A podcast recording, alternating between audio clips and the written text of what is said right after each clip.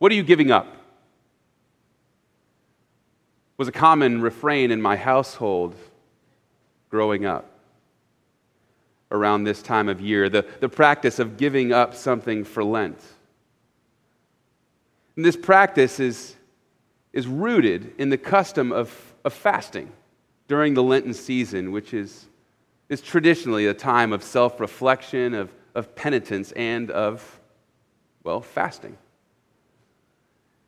Lent constitutes the 40 days uh, leading up to Easter Sunday, not including Sundays. In other words, Sundays are not observed as fasting days, or they're not supposed to be observed as fasting days.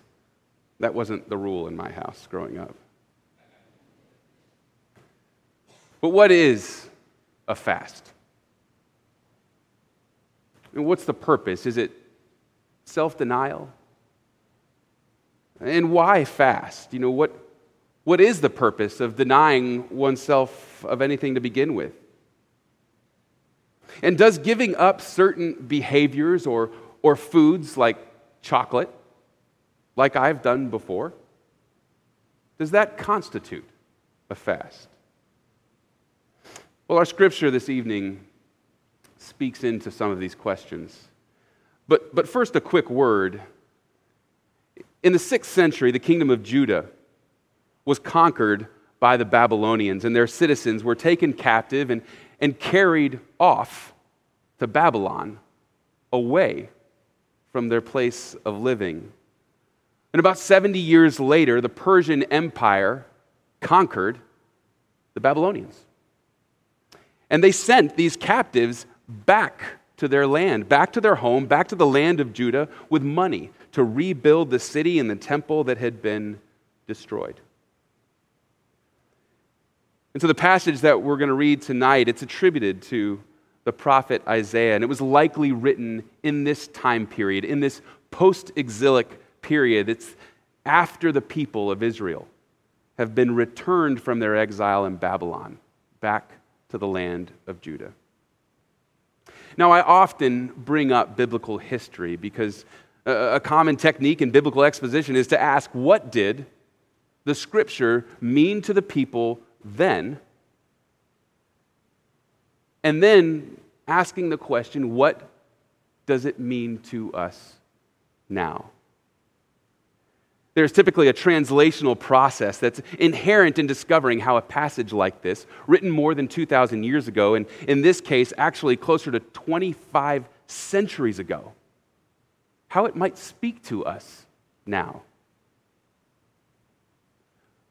But I think that you will find that this particular passage speaks clearly and loudly, both to the people of its time and to us now, with little translational work needed. And so I invite you to open up the Bibles that you've brought with you from home or your Pew Bibles, or turn in your mobile devices to our scripture for this evening from the book of Isaiah. In chapter 58, verses 1 through 12.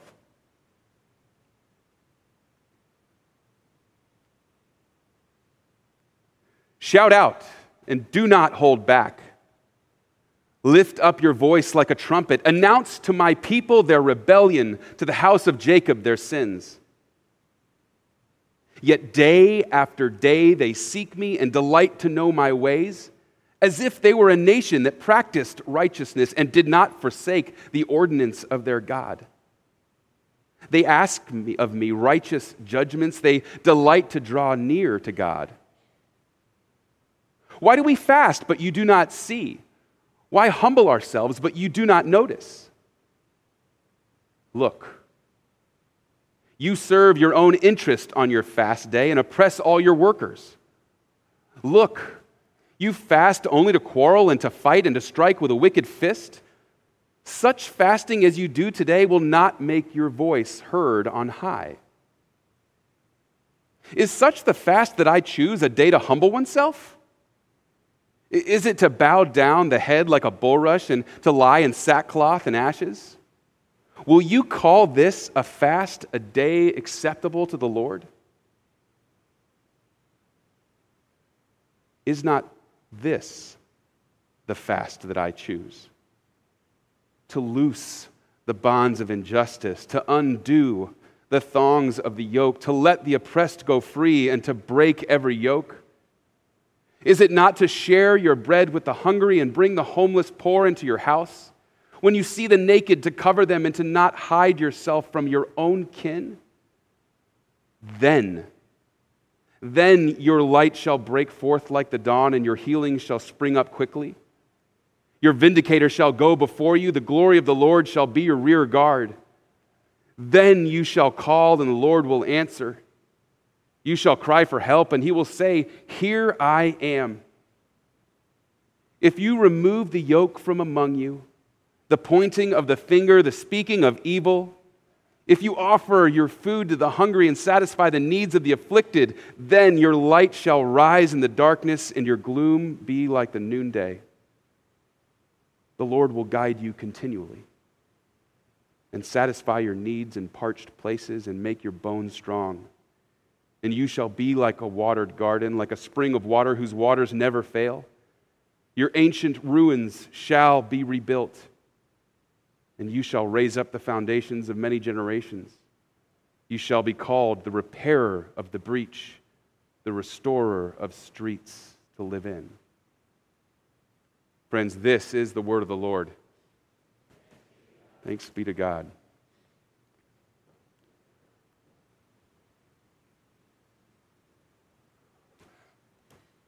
In our scripture for today, God, God says, I don't want your fasting if you're not going to live in ways that make your communities better. Because how you live is what matters to me and not your religious habits.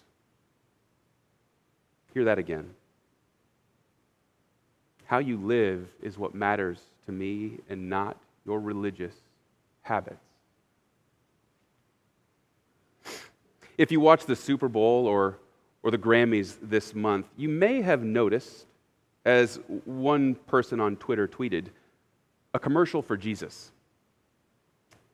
And in the coming months, you will likely see more of these commercials. You may notice billboards and other means of marketing for our Lord and Savior. Uh, the title of the campaign is He Gets Us.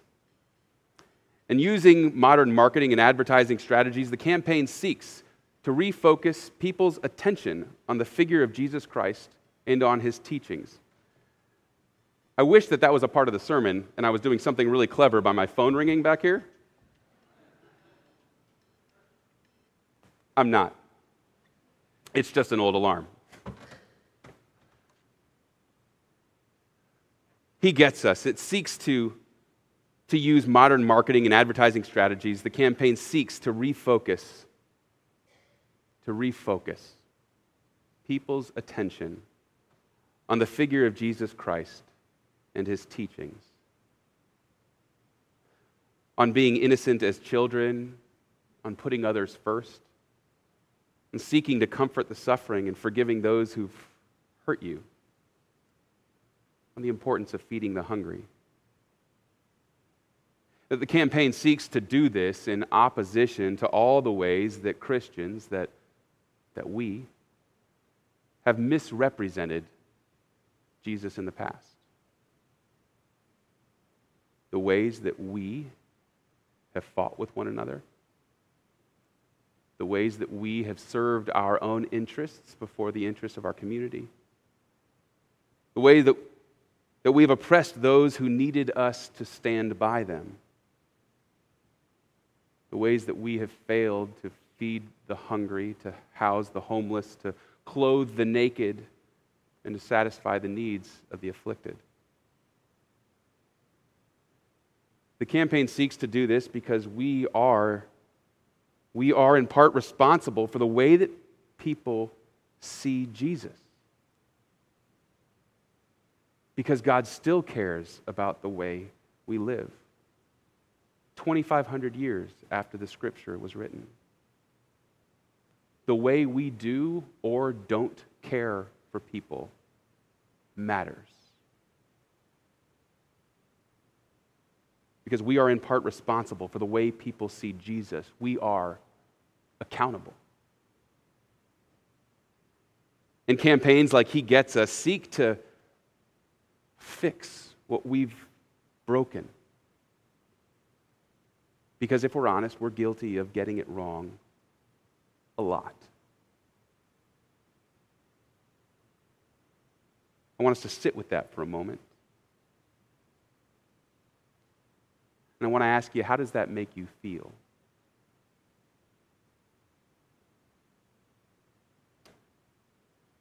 Does it make you feel tight in your chest? Do you feel yourself beginning to tune out? Some of you are feeling like maybe coming to church was the wrong decision tonight. What do you feel? Maybe it's indifference. Maybe you don't consider yourself a, a, a Christian, and, and so you say, it, it wasn't me. But my guess is that for at least some of us, this question like this or conversations like this, they bring on some sense of, of guilt or maybe it's shame. And so I'd like to, to consider tonight wherever you are on this spectrum,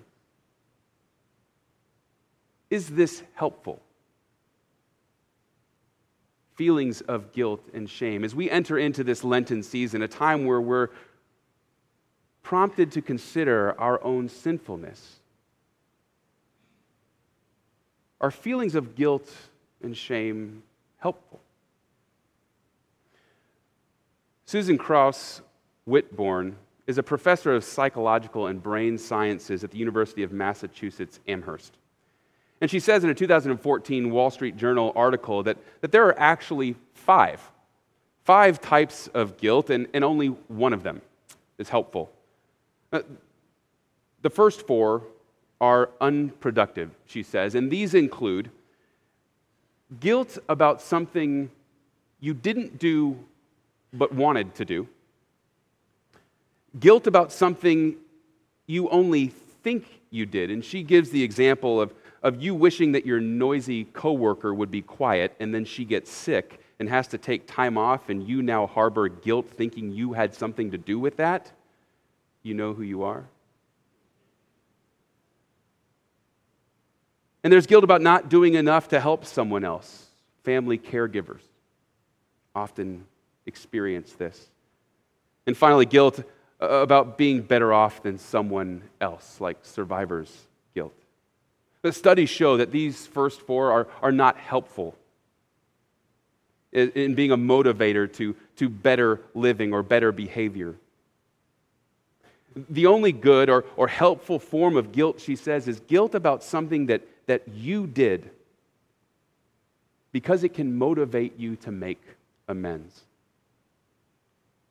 Now, in the same article, professor of psychology at George Mason University, June P. Tangney, says uh, guilt can be a useful emotion if it pushes people to repair the harm they did. But feelings of shame, feelings of shame about oneself, seem to motivate people more to want to hide, escape, deny, or a lot of times blame other people.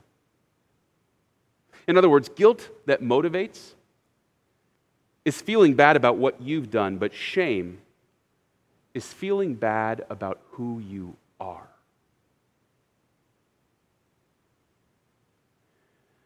The purpose of the prophet's words here are not to induce an overwhelming sense of shame or paralyzing guilt. It is not to induce self mortification, punishment, or self flagellation. In fact, the prophet is quite clear as to what is required of them and of us.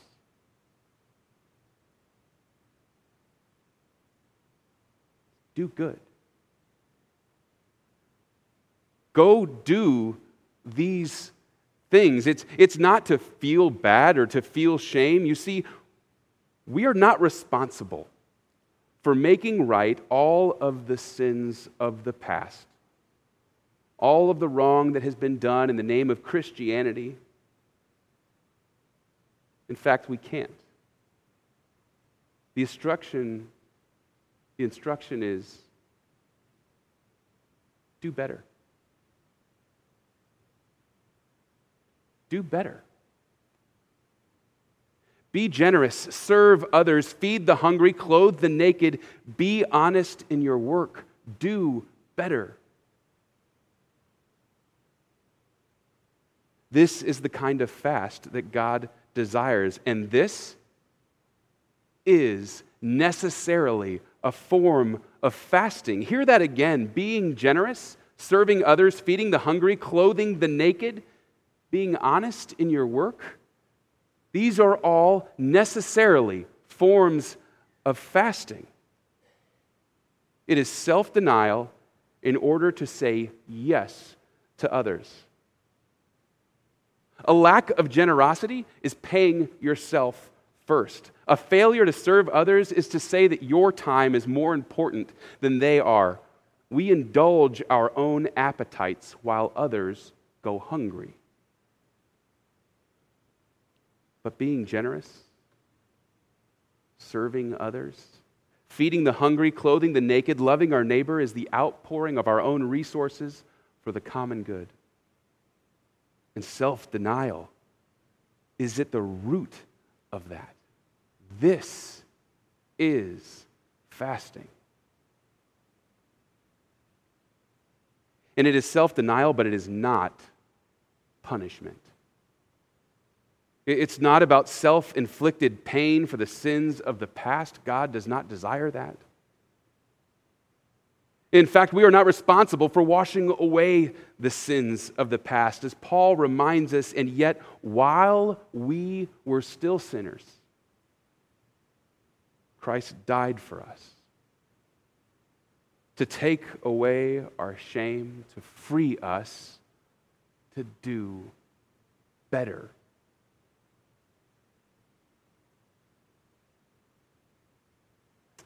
Do you know why Sundays are not included in those 40 days of fasting? Sundays are not included because even in the midst of this season of contemplating our own sinfulness, we still celebrate Christ's resurrection on the first day of every week. Because all we are as Christians is grounded in the grace provided through Christ's death and resurrection.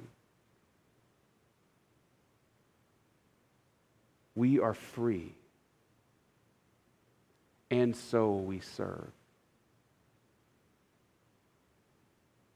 And when we do, something transformative happens.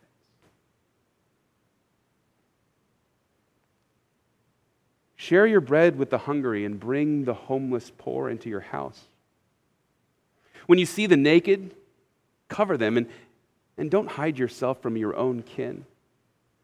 Then your light shall break forth like the dawn, and your healing shall spring up quickly. Offer your food to the hungry and satisfy the needs of the afflicted, and then your light shall rise in the darkness, and your gloom be like the noonday. The prophet describes what happens when we live as God desires. He says that when we do, our communities are transformed. And because of what God has done in Jesus Christ, in the life, death, and resurrection of Jesus Christ, it is not prescriptive. Uh, that is, we do not fast we do not do these things so that God will bless us, but rather because of what God has already done.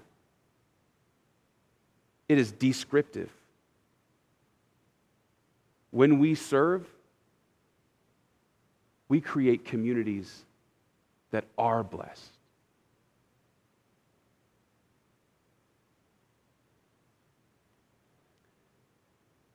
So, how does giving up chocolate transform?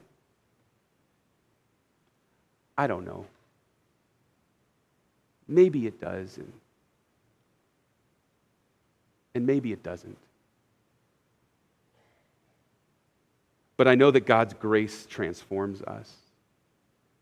It frees us from the shame of our sins so that we might deny ourselves and serve others, thus transforming our communities into places of blessing. Friends, let this be our fast this Lenten season.